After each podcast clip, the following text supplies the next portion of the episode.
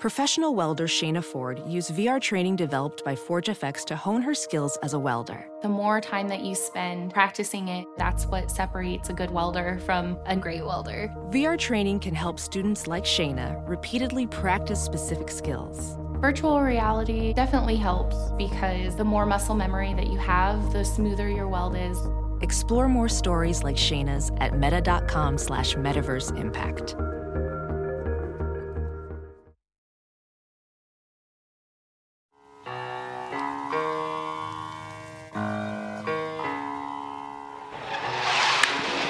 Oh. got it, got it, got it!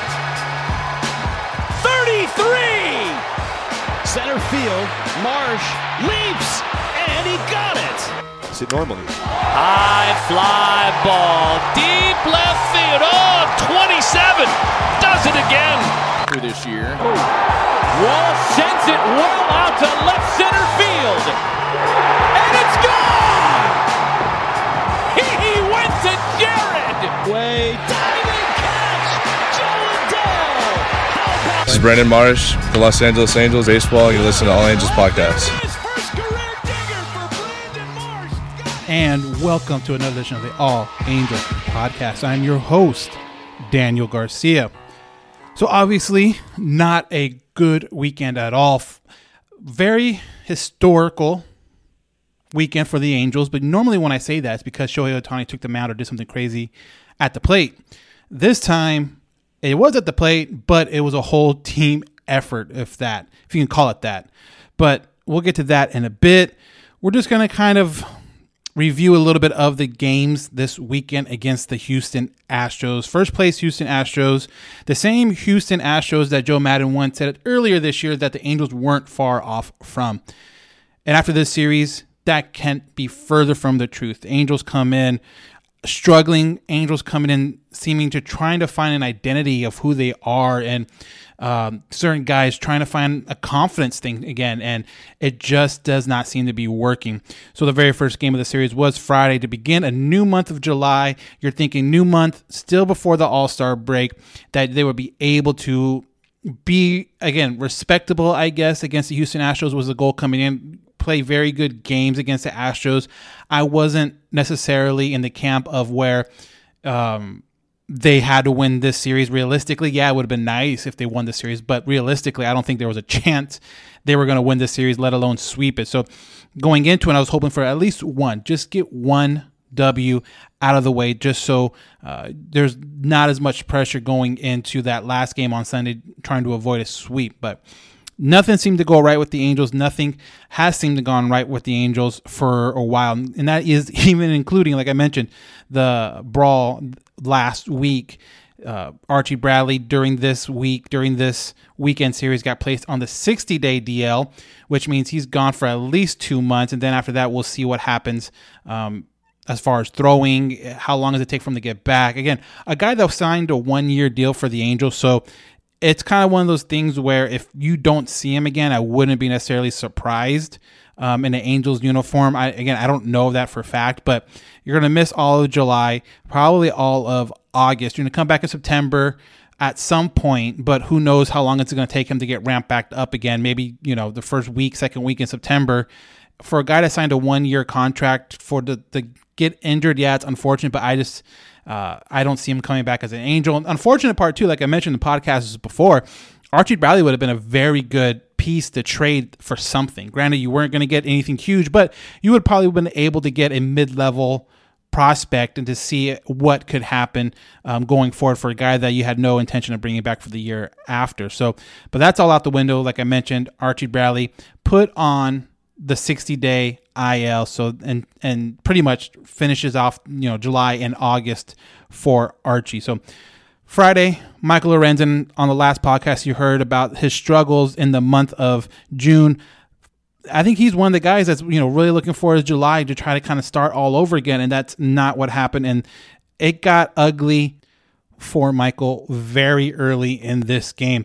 The Angels were able to score in the top of the first off a Shohei Ohtani bomb, his 18th of the year. So I guess for that quick second of the series, the Angel fans were feeling very excited, like, okay, you know, new Astros, new Angels. You know, Angels should be able to take advantage of that, get up early. And again, Cristian Javier. So if you don't remember the name before this start cristian javier was part of that no-hitter that was thrown against the yankees um, his last start out in new york so he's been a guy that has been feeling it for a while now this whole pitching staff on the astros has been very very good and a pitching staff that pretty much took them to the world series last year minus justin verlander now they got justin verlander he looks like uh, Justin Verlander. So this team is very, very good. But like I mentioned, it got out of hand for Michael Lorenzen fairly early in the game. First off, in the bottom of the second, he gives up two home runs. First one to uh, Yuli Gurriel, and the second one to Jake Jake Meyers. So luckily, I guess for him, they were both solo shots, so it was only two to one Angels, and you can kind of bounce back from that. We notice how a lot of Angels pitchers, especially, kind of have those rough starts of games. This time happened in the bottom of the second. A lot of times it happens in the first, but a lot of times these Angels pitchers have a really hard time at the beginning of the game, and I don't know what that is or why that why that happens, but it it showed again in this game. In the bottom of the third, the Astros would continue to pour it on when they ended up scoring six runs, six runs in the bottom of the third, and there's not many games you can win by doing that. Lorenzen actually ends up getting out of the third. They let him finish the inning. He ends up giving up. That was it for him. Six hits, seven earned runs, two walks, three strikeouts, three home runs. The beginning of the third inning, it was really hard to see because there was an error on uh, uh, Tyler Wade at third base, kind of just muffing a ball that should have been an easy out at first.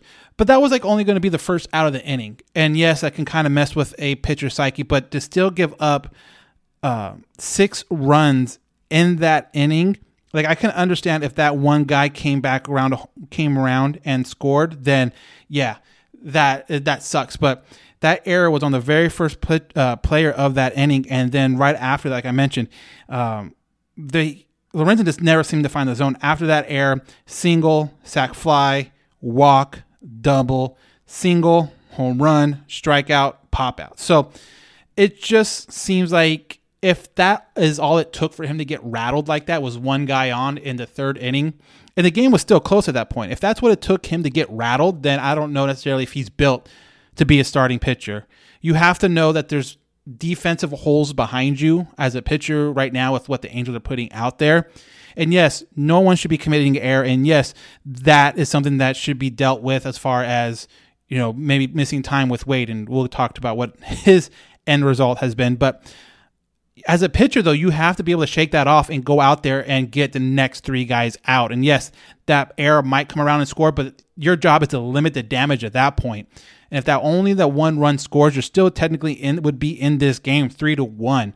But no, it it really really uh, snowballed on Michael Lorenzen, and he just has not had a good month plus now.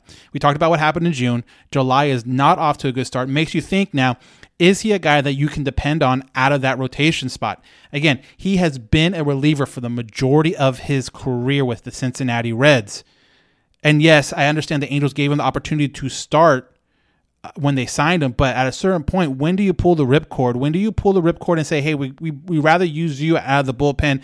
And especially now with, with what the record is right now, why not bring up a younger kid or younger guy. Maybe now you give Jhonathan Diaz or Chase Silseth. I'm not talking about bring up Ky Bush or some of these guys that you haven't seen yet. I'm talking about the guys that have been up and you've seen a little bit that already have had a taste. They have already had that experience. Why not continue to build that experience? Keep keep the double A guys, keep Ky Bush and those guys like the Bachman down there for this year. There's no reason to bring those guys up when you have guys like um, Detmers obviously should be up pretty soon. You have Silseth, you have uh, Suarez, you have Barria, you have all these younger guys who have been with the Angels this season at one point or the other. They can fill in that those spots in the rotation. And at least now you can at least see them grow or attempt to grow and, and develop as pitchers going forward. There's no reason to start a clock on a younger guy that's in double A right now because he's doing good. Granted, yes, he is doing good and you probably want to see them get excited, but there's no reason for it right now. And I didn't understand why they really did that a whole lot last year, especially when you look at those guys that they brought up last year during kind of the same struggles as, as the Angels are having now. You know, uh, Packy Naughton, um, Detmers, uh, Cooper uh, Cooper Criswell. The only one that's really been up still, I believe, is Detmers, and, and I think Jhonathan Diaz got a start last year. But all those other guys, for whatever reason, um, in, Packy's not even with the team anymore. He got DFA'd. Uh, Criswell, I think, has been hurt all year. So there's no real reason to bring up some of those double A guys at the begin at the end of this year or coming up after the All Star break. Leave it to the guys that you have already started that kind of clock with. And again, Silseth, uh, Diaz, Jaime, uh, Suarez, Detmers. Those are plenty enough guys that can compete for the you know fourth, fifth, and sixth spot. And Lorenzen can go in the bullpen. I, I'm sorry, but if you're really going to try to flip him for something, I think your best bet now is to put him in the bullpen.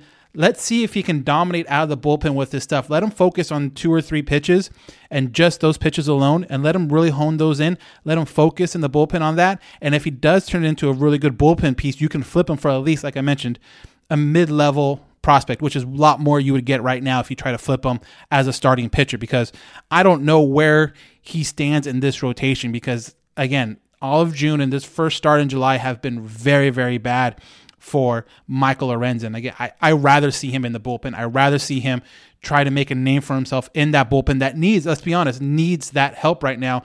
Um, luckily, after this weekend series, all the suspensions are gone. So going into Miami on Tuesday, you would think you would have a full bullpen back with Rossell, um, Wantz, and um, Tepera all being done serving suspensions over the uh, Seattle incident, and hopefully Austin Warren comes back soon. So you'll have a better bullpen, and now you're able to put Lorenzen in there, maybe over Ortega, maybe over. Um, maybe you switch him and Jaime. Maybe Jaime gets a start to a chance to start for the Angels, but you definitely need to start looking at some other place to put Michael Lorenzen because he just has not been able to to show himself as a starter. Again, he had questions coming into the season, and it has not happened yet and it has not worked for the Angels yet. But the Angels were only able to get that one run in the very first inning, and that was it. The Angels were limited to two hits this game total. And remember, that first hit from Ohtani, that home run, was in the first inning. And the only other hit that came was, was, was from Luis Rengifo. Mike Trout, 0 for 3, three strikeouts. Ward, 0 for 4, three strikeouts. There, this was a theme all series long, and people can talk about the coaching, and yes, I'm sure that has a lot to do with it as far as um, approach to the plate or ideas coming up to the plate, or, or maybe even advanced scouting has something to do with it too. Maybe they're not getting good enough advanced, advanced scouting. I don't know, but when your top guys, the first two guys in the lineup are 0 for 7 with six strikeouts those are the guys that are supposed to be better than their coaching. Those guys are supposed to be the ones that pick up the team and carry the team. Um, Mike Trout is going to be should be Mike Trout every single time, and there's been history of him struggling in Atlanta or in Houston with the Astros. I, I tried to find the video and I could not find it on the internet to save my life. So if you have this video, if you have this clip, please send it to us at allangelspodcast at gmail.com or our social media feed at halo underscore haven in the DMs. But it was him talking to, I believe it was Bregman at second base, and he was talking about how it has been historically difficult for him to read the ball off the batter's eye in Houston. And he's been like that for his whole career. You look at his numbers strictly in Houston, they are far below his his averages. And it just continued to show in this series but it showed for everybody else. Like I mentioned, only two hits on Friday, and the first one came in the first inning off a home run, and they were pretty much silent after that. So then we move over to Saturday's game with Patrick Sandoval on the mound. Patrick Sandoval, again, a young guy that you have a lot, a lot of promise for, but it just seems like in a game like this with a against a team like this, it kind of showed that he is, still has some some learning to do and some development to do. He's not quite a polished finished product yet. He's on his way there, but until he's that, you're going to have games like this, especially against very good teams like the Houston Astros. And it started off in the bottom of the first when Jose Altuve leads off the game for the Astros with a double. He would ended up he would end up coming around on a Kyle Tucker single to make the score 1-0 and a couple batters later after a walk uh, Jake Meyers would end up scoring two runs off a uh, off a single to make the score 3-0. So it was already 3-0 at the end of the first inning and already playing from a deficit isn't the way the Angels want to play and it's not the way their offense is playing right now for them to come back late against a very good team. Um, Jose Urquidy was the pitcher on the mound for the Houston Astros. He had a, a very good day, and it showed again with the Angels very much being held almost hitless. Only three hits total in this game.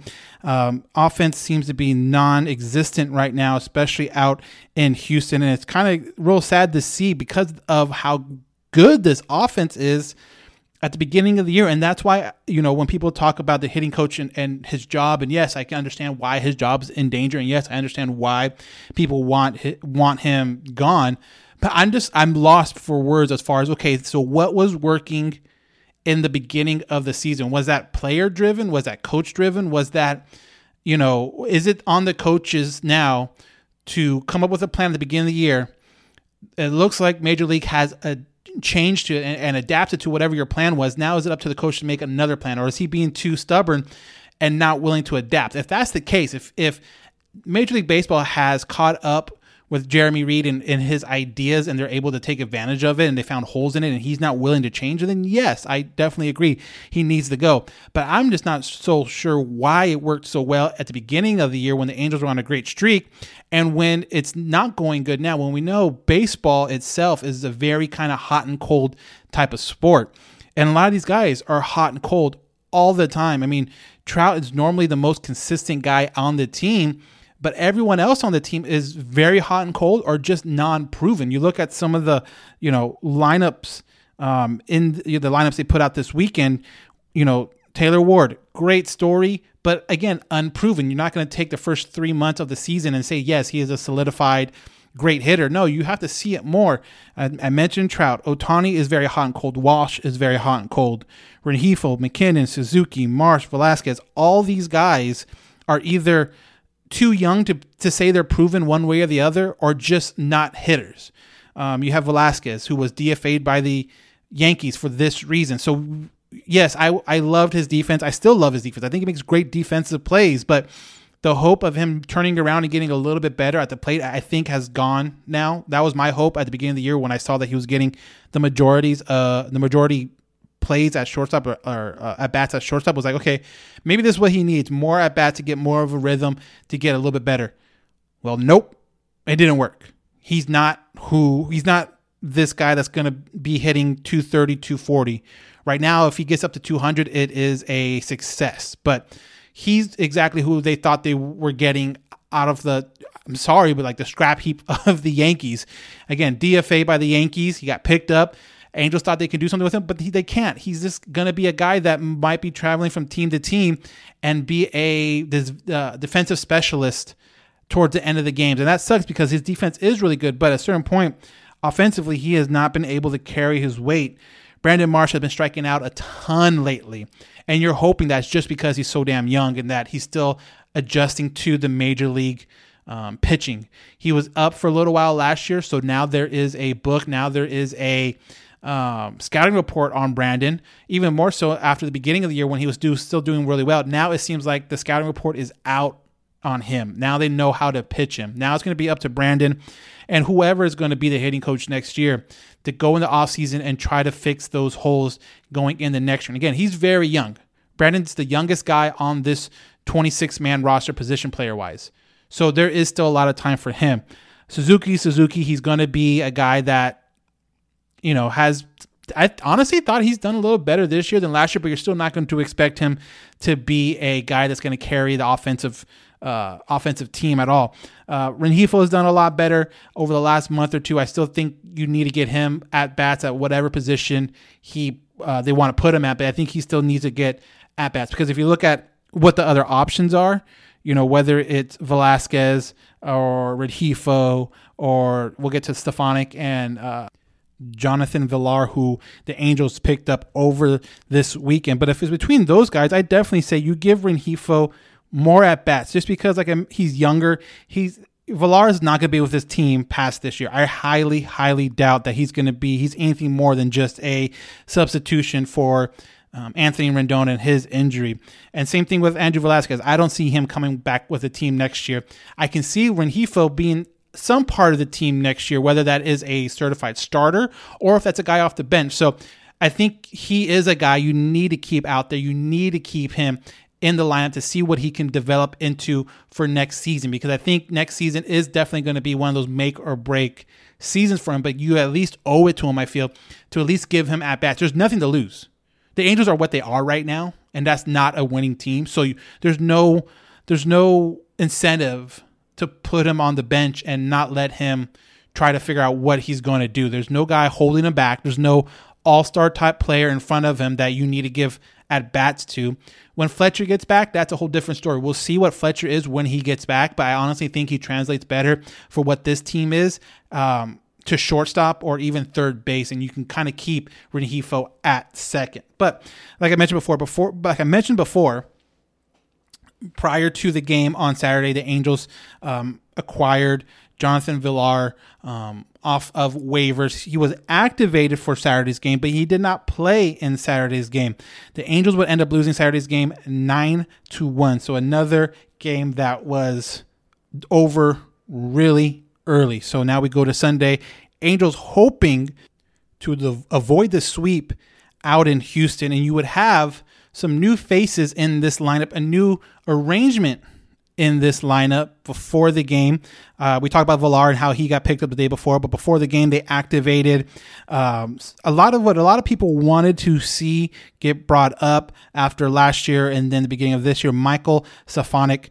Um, obviously, he is a guy, an older prospect type. He is 26 years old, but he has been doing really, really well in Double A and in Triple A the last couple years. He was injured earlier this year, or else I do think. Like a lot of people, you probably would have saw him earlier in the season. He's just been back now for I think a week or two, but he gets the call, gets his major league debut, and the corresponding move to this is that the Angels DFA'd Tyler Wade. So um, we'll see what happens with him if he gets picked up, if he goes outright to uh, Salt Lake, or maybe he goes to the same way that uh, uh, Juan Lagares did, and he just outright elects for free agency. So we'll see what happens with that move. But Michael Stefanic now up with the Angels. Um, he gets to start at second base. Villar is at third. They ended up moving uh, Rengifo to shortstop for this game. So you pretty much have an all new, and MacKinnon played first base. So for this game on Sunday, you had, um, wow, you had out of the four guys, three of the guys started on, in AAA, and one guy started not even on the Angels organization and was DFA'd. So you look at it that way. This isn't a infield type that is going to win a ton of games. You can have one, maybe two of these guys in an, in an infield and be okay as long as the other guys are producing. But when you have your whole infield with these type of guys, guys that are either young and developing or guys that are holding on for another shot at another team, um, I can't see how this offense is built to win. And I understand you have to get these guys out there, you have to get guys off their feet, and you have to kind of mix things up. I understand that. But if this is mixing it up, people always say, we need to do this, we need to do that. And my biggest response back to a lot of people on our on our in our DMs is, okay, what are you going to replace it with, or what are you going to do to change it? Are you who you take Rengifo out? Who are you going to replace? You're going to take Wade out. Who are you going to replace? You take Velazquez out. Who are you going to replace him with? And most of the time it's oh yeah we really don't have anybody and this kind of proves it right here in this game when you have pretty much all of the replacements in on the infield and not only that in the outfield you have uh, ward and trout but in the left field you have um, harrison again another guy who was wasn't even with his team at the beginning or last year and has started this season out in AAA. So if you're looking at the lineup from top to bottom, you have Trout, ohtani Ward, Stassi, and that's it. Everyone else started with a different team or in AAA. So this isn't exact. We, we always talked about how they put out like a minor league type of lineup, and this was you know the the AAA Bs against whoever. This for the most part is probably the most AAA team lineup that I've seen from the Angels in a very long time. And against a very good pitcher, I know it's the Astros, so you probably hear it all the time. Framber Valdez was a pitcher for the Angels, and this game was, even though, and, I, and it's fine, I, I kind of feel like I'm, I'm talking out of both sides of my mouth. Even though this lineup you think would be very, very bad, and not even give the Angels a shot to win, but that's exactly what they did. They scored enough to keep the game close. And it all started with Luis Rengifo's home run in the top of the second to make it 1 0. And then Shohei Ohtani comes up in the top of the third on a ground ball to left field. He would end up scoring Monte Harrison to make it 2 0.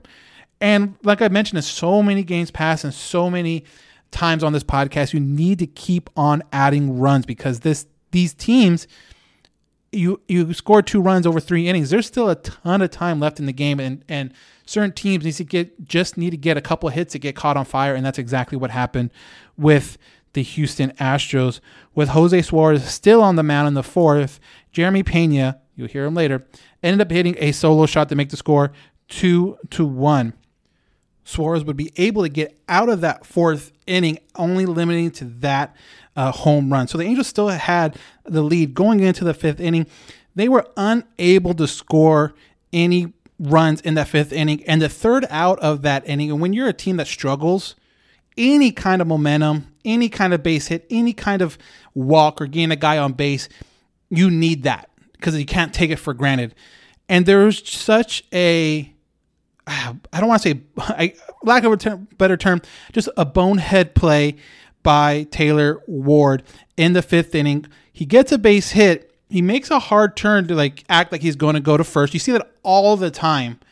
And then Martin Maldonado ends up sneaking, and I don't know how Martin Maldonado sneaks up behind anybody. A, he's a pretty big guy, and two, he's wearing all that catcher's gear. You you would think you would hear some kind of a rattling or something, something that doesn't sound like a guy with a, just a jersey on would snuck up behind Taylor Ward and Ward, I'm sure you'll see the video around the internet. I'm sure you've probably seen it by now. Actually thinks Jose Altuve is throwing him the ball or joking like he's throwing him the ball, when in reality he's throwing it to Martin Maldonado right behind him, tags him out. So now that went from a single, and maybe you now you have a two out rally going on to the third out of the inning, and any kind of momentum is gone, and it's just a very very bad look for the Angels. And honestly, it's like one of those things that kind of defines what the season is. You do something great, you take a step forward, and then you do something to take two steps back. And that's kind of what this season has been. They do some things great, they have a great outing, they end up, you know, having a great game, but then the next two or three games they take steps back. And that's kind of how I feel this this season has gone. And Taylor Ward is responsible for that. The first base coach is responsible for that. There's a first base coach there for a reason. He should be, hey, get on, get, get back, get back, get back, get back. Now, I don't know if there's audio or anything like that of him telling him that and Ward just not paying attention, but that is something that you see in Little League. I don't even think you see that in high school. You know, between that and the hidden ball trick, I don't know what's worse, but that is something that should not go unnoticed and unmentioned in the clubhouse at some point because it, it, it's a perfect summary of this season take one step forward, getting on base, take two steps back because now you get picked off, and any, kind of two out rally is gone. So Suarez would come out and start the bottom of the fifth. He started with a strikeout. He actually started out with two outs, but then he would give up a single to uh, Chas McCormick, uh, and then he would be done for the day. Which I'd never, I didn't understand that move at the time. Again, you're in the fifth inning, and this is his line, and this is how he ended. He went four and two thirds four hits, two runs, four strikeouts, one home run, but all on 79 pitches. So the pitch count wasn't out of, you know, wasn't crazy, wasn't up there in, in the 90s and almost the hundreds. It was still very, very manageable. And this Angels team, especially with guys like Suarez and like I mentioned before, like uh, Detmers and Silseth and these younger guys that you need to get an evaluation on. This would have been a perfect time to keep him in. It's not like the Angels bullpen It's not like the Angels bullpen has been absolutely lights out the last month of the season. It's not like the Angels bullpen has been the best bullpen in baseball. And you know what? Yeah, I feel comfortable handing over to the bullpen because they're so lights out. No, they're not. And especially uh, the guys in the front end of that bullpen, they have had good games and they have bad games, but they're far from consistent. And and it's just it's kind of frustrating to be like, let this guy finish this inning. If he gets that next out and he's at you know, let's say 85 pitches, 86 pitches, why not let him come back out for the sixth inning and see what happens? You know, maybe he gets a quick one, two, three in the sixth inning, and you're able now to extend, now able to get into the seventh, eighth, and ninth inning, so you're not using a lot of your bullpen. But I guess the Angels were just too worried about losing the lead, but unfortunately, that's exactly what happened. Oliver Ortega comes in with two outs to replace Jose Suarez. So you're thinking, okay, you just need one out. It should be fairly easy. Granted, it's not a clean inning, but you have two outs and a guy's on first. So even a regular base hit is not going to hurt. But what does hurt is when the very first guy up he, he faces is Martin Maldonado, Martin Maldonado, and he walks. And guess what? Now you flip that lineup over. Now the top of the lineup is up again. And guess who's up? Jose Altuve. He singles in Chas McCormick to make the score 2 0. And again, it just seems like Oliver Ortega just did not have his stuff today. I would have rather have got the same results with Jose Suarez because then that, at least that can kind of turn into a, a learning exercise and he can understand how it, what it takes to get deeper into the games. Even right after that single by Jose Altuve, he ends up giving up another single to Jeremy Pena, and now you have the bases loaded, and he's done. What a waste. Why not keep Jose Suarez out there? Let him try to. It's two outs with 79 pitches on his arm. Again, if it's 95 pitches or up, I can totally understand that. At two, even if it was Altuve coming up for the third time, okay, I can understand that because you don't want him going through the lineup that many times. But you had Martin Maldonado, the number nine hitter in the lineup. Let him at least try to get him out. I, that's something I just do not understand. They actually came out to the to the dugout before the before he called in the reliever and had a good conversation. I honestly thought it was going to be a Phil Nevin type of moment where he said, "Get him out. He's your guy."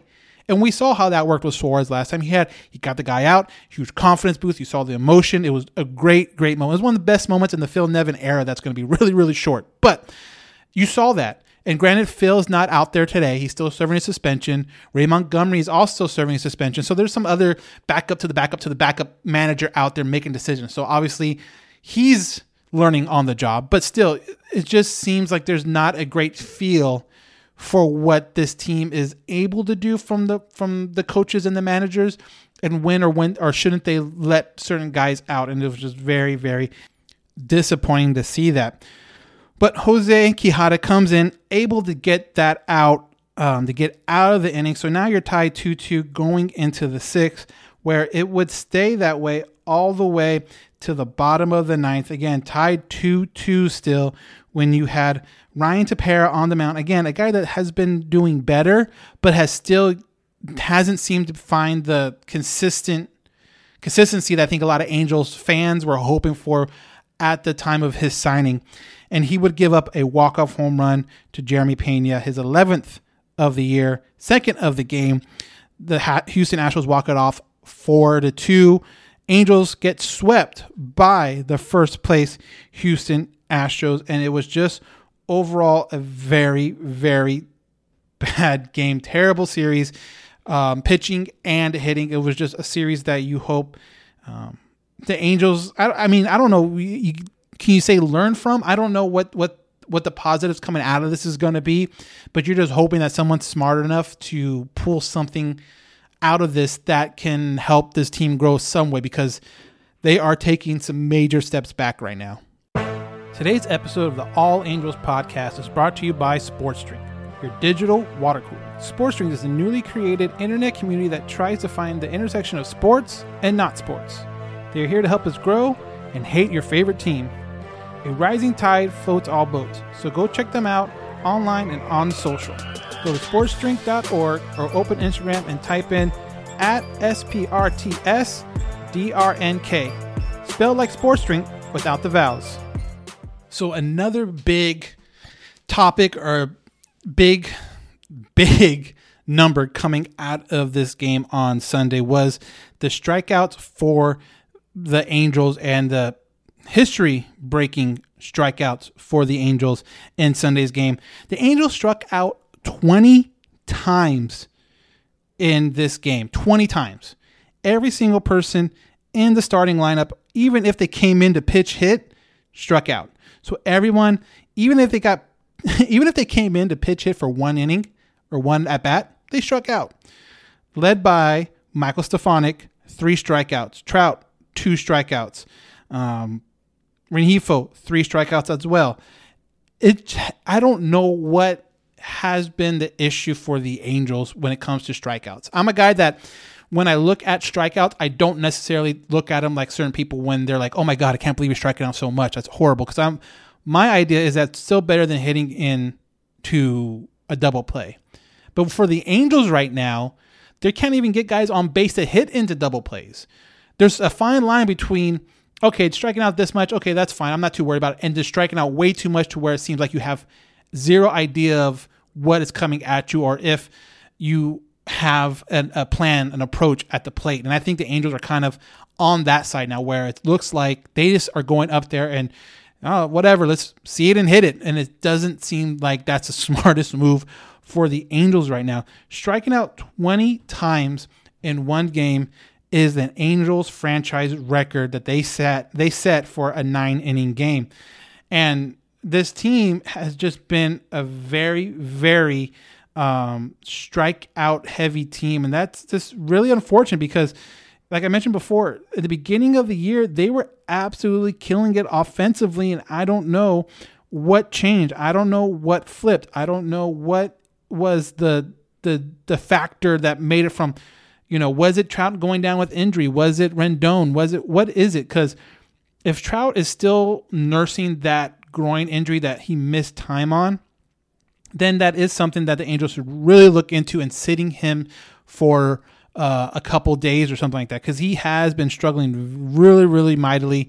He had that kind of breakout weekend up in Seattle, but he always does that. I feel like I feel like Trout can be on one leg and go up into Seattle and perform really, really well. It's like the anti Astros for him, where in Houston he has a very hard time picking up the ball off the batter's eye, and I feel like in Seattle he has that that ball must look like a beach ball to him coming off that batter's eye because it just it is crazy to see how different he can he he looks. And granted, yes, the pitchers are a little different between Seattle and Houston at the the level they pitch at, but for the dr- drastic difference between the two teams is kind of crazy.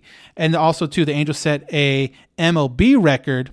Um, or I guess the Astros. I guess it, it depends on what fan you are, but the there was a record set with 48 strikeouts in a three-game series without extra innings, and the Angel and the Astros set that against the Angels. So again, um, not great history for the Angels, but still history made. And I don't know what it is, what changed. It's the same hitting coaches. For the most part, it's the same guys. You know, like I mentioned before, is it just something as simple as at the beginning of the year they changed their approaches their their approach to the plate and now everyone else has caught up and now they're not willing to change their approach people are finding holes people are finding ways to get around certain guys and even though the angels do have a lot of young guys who are still trying to develop and try to get you know major league at bats and feel comfortable with major league at bats. You look at their strikeout leaders, the individual strikeout leaders for the Angels.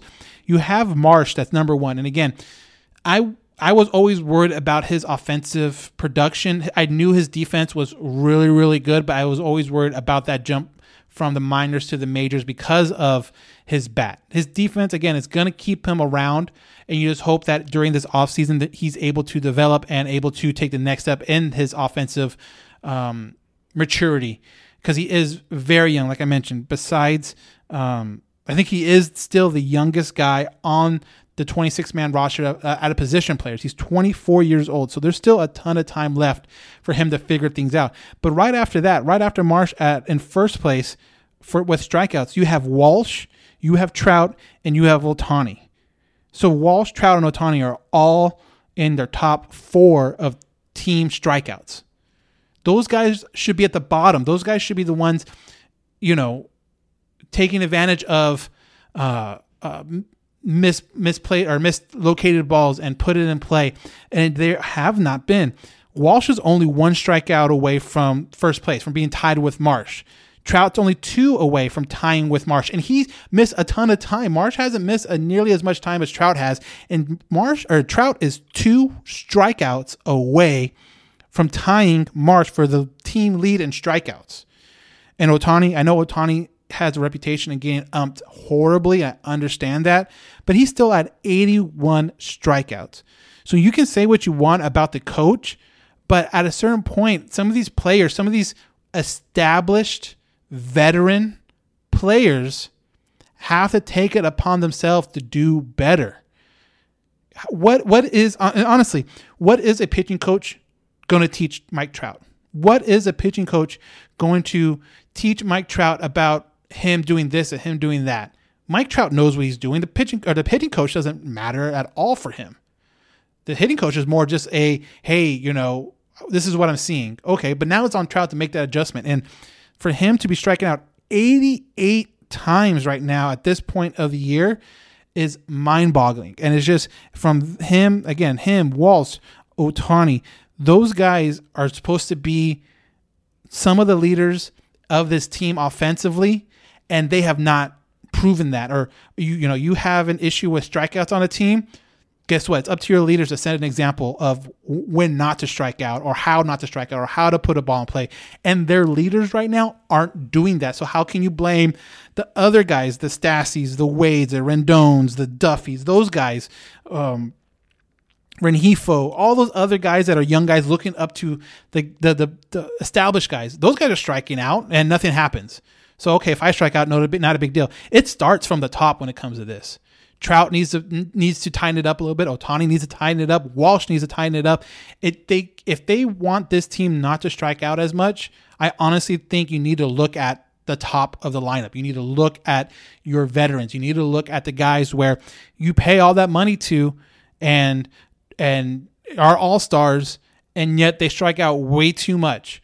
You know, people want to say that Ohtani is, you know, should be first place as a DH in in the All Star voting. No way. He's not. He's not the best DH in baseball. Now, if you add what he did and what he does at the plate and what he does at at the uh, at the mound, and yes, he is the best, the most impactful. But like last year, when people start talking about the Cy Young or, or this and that, I'm like, no, because pitching by himself, he's not a top five pitcher. Same thing with DHing. If he's just a DH by himself, he's not a top two or three DH right now. He's not. He strikes out way too much. He doesn't get on base enough. Yes, his power's there, but if you are a DH, your power's gonna be there. That's kind of the name of the game when, when you're a DH is power. So there is things that guys need to really start tightening up if they want to kind of fix this strikeout problem the Angels seem to have. But it all starts from the top. It all starts from Trout. It all starts from Ohtani. It all starts from Walsh. Those guys, those three guys should not be in the top four of strikeouts. And I get it, they get more at bats than everybody else, but still, they need to put the ball in play. They need to be able to show the, the team how to put the ball in play. Because at the end of the day, you're looking, you're hearing a lot of guys. They look up to Mike Trout. They look up to Shohei Ohtani and what he does. Now you have to go out there and show it and prove it that they believe that these guys are all stars and they should be all stars. But the strikeout numbers are way out of hand, and the strikeout numbers from your top players are way out of hand. So you're probably listening to this on the 4th of July. So I want to be the first to, to say happy 4th. Hopefully everyone stays safe, enjoy some barbecue. Make sure uh, if you're going to light fireworks, make sure there's a fire extinguisher nearby or something because uh, like I mentioned before, and it's still kind of the back of my head, uh, don't catch trees on fire because that shit sucks. and if it's definitely by a house, it sucks even more. But uh, kind of odd that the Angels and, and actually a lot of teams are not playing on 4th of July, which is a big L for Major League Baseball. Major League Baseball should have between Memorial Day, Labor Day, and 4th of July, Jackie Robinson Day, every team should be playing. And even if it's like a weird schedule where a team a team plays on a Monday, off on Tuesday, and then plays again. You know, plays the rest of the series on on like Wednesday, Thursday. I think it's very, very important for baseball to when they have this stage like they're going to have on Fourth of July to take advantage of it. And it just doesn't seem like, well, the scheduling's too hard and it's difficult. Well, find a way. Uh, you know, Major League Baseball wants to complain about how the, the game isn't growing or they want to say that they want to grow the game. Everyone's home or majority of everyone's home on 4th of July. Make it something that is synonymous with baseball. Thanksgiving, you think NFL. Christmas Day, you think NBA. Fourth of July should be baseball. Fourth of July should be, you know, an all day, you know, four game ESPN nationally televised game, one in the morning, you know, one in the afternoon, one in the early evening, and then a, obviously a late seven o'clock game for the West Coast people. And it just seems like they they have no no idea of what they're doing with when it comes to that stuff. It's just I think Fourth of July should be a baseball type of holiday. Like I mentioned, Christmas, basketball, Thanksgiving, football, Fourth of July, it's up in the open, and it doesn't seem like baseball wants to take advantage of that at all. So, with that being said, obviously the Angels are off Monday on their way to Miami to play a quick two game series against the Miami Marlins. Noah Syndergaard takes the mound on Tuesday for the Angels, hoping to look to bounce back after a okay outing. Not great, not bad, but you definitely would expect more out of Noah Syndergaard, the guy who was supposed to come in and be a solid number two behind Shohei Ohtani. And he is going against Sandy Alcantara. This guy is legit. This guy has been pitching very, very well, and he's been pitching very deep into games. So he is he knows how to manage his pitch count. He is eight and three with a 1.95 ERA with 97 strikeouts. So Marlins have have had pitching now for a little bit. It's just are they going to be able to produce enough runs to beat the Angels? And that's why Noah Syndergaard has to have a very good game on the mound because Sandy is their ace. Sandy is probably one of the top, you know, with DeGrom and Scherzer injured. If you're talking about like active guys right now, he's probably like a top five guy, active pitchers, not including like you know Buehler, who's on the injury list or Scherzer or any of those guys. Sandy has done a very very good job recently, and he himself can win this game for the Marlins if you let him. So hopefully Noah's up to up to that standard. Hopefully he's up to um, going deep into this game. And like I mentioned, starting on Tuesday, this bullpen should be back at full health. Raisel Iglesias served his one game suspension on Sunday, so it should be he should be back and ready on Tuesday. But that's going to be on the Tuesday game. Now going into Wednesday's game against still against the Miami Marlins. You have Shohei Ohtani on the mound again, and he's been the type of guy that you put out there or has been at least recently the guy that goes out there and just break streaks, losing streaks, able to put this team in the win column. And you're hopefully he's going to do that against Trevor Rogers of the Miami Marlins. He is four and six with a 5.56 ERA, 62 strikeouts. He is a lefty, so I'm going to be interested to see how this lineup gets orchestrated on that day. Is Marsh out? Is Walsh out? Or do you are you letting those guys? Um, out there and against the lefty and see if they can figure things out. But those are the two game series against the Miami Marlins in Miami before they head up to Baltimore for a four game set on Thursday through Sunday. Um, it's going to be a very, very hard schedule before the end before the end of the first half. After the Marlins, I mentioned Baltimore. Baltimore's playing better. There's a very good chance, very, very good chance that at the end of that Baltimore series, the Baltimore Orioles could be in front of the Angels when it comes to that wild card spot. Then after that, they come home and they face the Houston Astros for three, and then the Dodgers for two before the All Star break.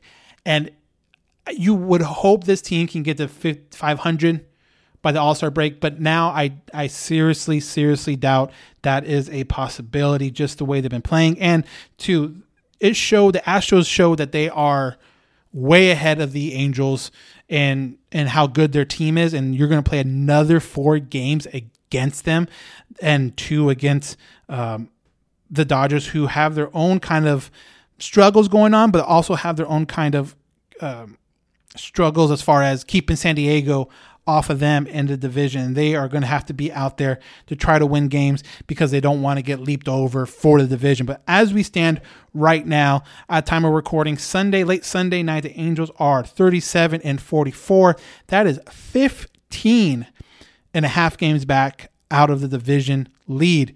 You go over to the wild card, they are a full seven games back of the last wild card spot of Tampa Bay, which Tampa Bay currently holds NLE or AL East have four teams in the playoffs right now, with the Yankees in first, Boston, Toronto, and Tampa Bay. All three of those guys have a wild card spot. Teams that the Angels would have to overtake to get into that third spot of the wild card. I mentioned Tampa Bay, but also the Cleveland Guardians, Chicago White Sox, Seattle Mariners, and the Texas Rangers. So now the Angels are now looking up, looking up at third, second, and first place in the division where a team that was, you know, almost favored to come in second, maybe first, but definitely second. And it just has not gone well for the Angels. They finally, after this series this weekend, dipped below um, zero in the run differential. They are a negative 13 runs now. Uh, when you look at that stat, like I mentioned before, Baltimore only a half game behind the Angels in their record. Um, definitely not good. Definitely needs something needs to change. And I think it's safe to say now the Angels might be sellers when it comes to the trade deadline. And that is something that we're definitely going to talk about more and more as it gets closer and we get to the All Star break and more teams start to kind of almost declare what what they're going to be and and and who they're going to be as far as buyers or sellers and who can be on the market and who can fit where. But as we sit here right now, it's definitely starting to look like the Angels are going to be um, sellers, at least for their main guys. The Angels did, though, as during this recording, did make a move to, I don't know, I, I mean, I guess solidify the bullpen or solidify the rotation. I don't, I mean, I don't expect much out of this move but the Angels did acquire from the Braves um, right-handed pitcher. I'm gonna butcher this name. Uh, tak, Taki Takanot. I don't know. Whatever. Either way, he gets option to Salt Lake, so it's not like exactly he's going to be making a huge um, impression on this team right away. And I think it's just maybe to fill in a, vo- a void for Archie Bradley if need be. But again, it's something that the Angels are just did from the Braves and um, for cash consideration. So just pretty much taking his contract, and I'm guessing it's it's going to be just for this year. But to make room for him on the 40 man, they DFA'd uh, uh, Jack Mayfield.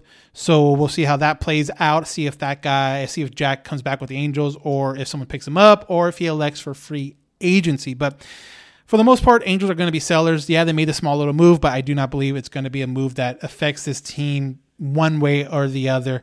But we'll see how this plays out. But Angels definitely need to get get things going in the right direction, as even if it doesn't mean making the playoffs, but it does mean kind of showing your fan base that you want to try to win, and you're not going to be a, a team that tanks or a team that throws in the towel when things get tough because it just seems like right now I'm not saying guys are quitting, but it doesn't seem like there's that same kind of energy there was at the at the beginning of the season when everything was going right. It seems kind of a very fair weather type of um, dugout during the games. When things are going great, they're on it, but if not, then they seem not to be interested at all. So hopefully that changes around. Hopefully they're able to put some wins together in Miami because we'll be back um, Wednesday night to talk about that game, that series before they head up to Baltimore. So if you have any questions or anything like that, you can always leave a voicemail for us at 951 384 0810. Again, that's 951 384 0810. Leave your question, hot take, whatever you want. I want to hear it. Um, you'll call, you'll, it's a voicemail. You'll have a little welcoming entrance uh, message, and then like any other voicemail, at the beep, leave leave your take, and uh, hopefully, um, hopefully it's a good one and I can play it on the podcast. So, other than that, you can always reach us on our Instagram and our Twitter at Halo underscore Haven. DMs are always open, and I enjoy talking to you guys on there. Um, possibly going to do some more Instagram lives as the season goes on to hear what you guys think about what's going on with the Angels right now because it is definitely not uh, not good news. And so hopefully they're able to turn this around. Hopefully the leaders of this team can start by turning themselves around and it is a trickle effect down to the other guys on this roster. So that's going to wrap it up for this edition of the All Angels podcast. Again, we'll be back Wednesday night. So get those questions in um, on our voicemail or, or on our Instagram feed or any other way you can contact us. I am Daniel Garcia, and this has been another edition of the All Angels podcast.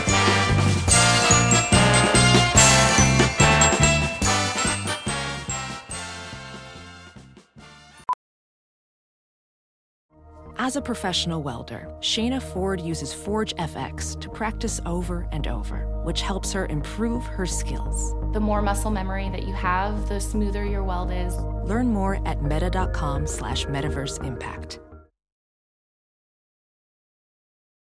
As you write your life story, you're far from finished. Are you looking to close the book on your job? Maybe turn a page in your career? Be continued at the Georgetown University School of Continuing Studies. Our professional master's degrees and certificates are designed to meet you where you are and take you where you want to go.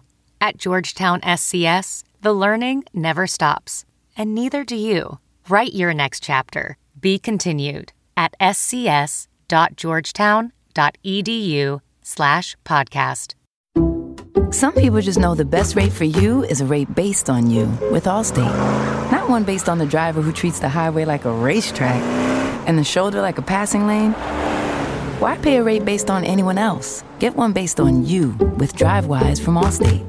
Not available in Alaska or California, subject to terms and conditions. Rates are determined by several factors, which vary by state. In some states, participation in DriveWise allows Allstate to use your driving data for purposes of rating. While in some states, your rate could increase with high risk driving. Generally, safer drivers will save with DriveWise. Allstate Fire and Casualty Insurance Company and affiliates, Northbrook, Illinois.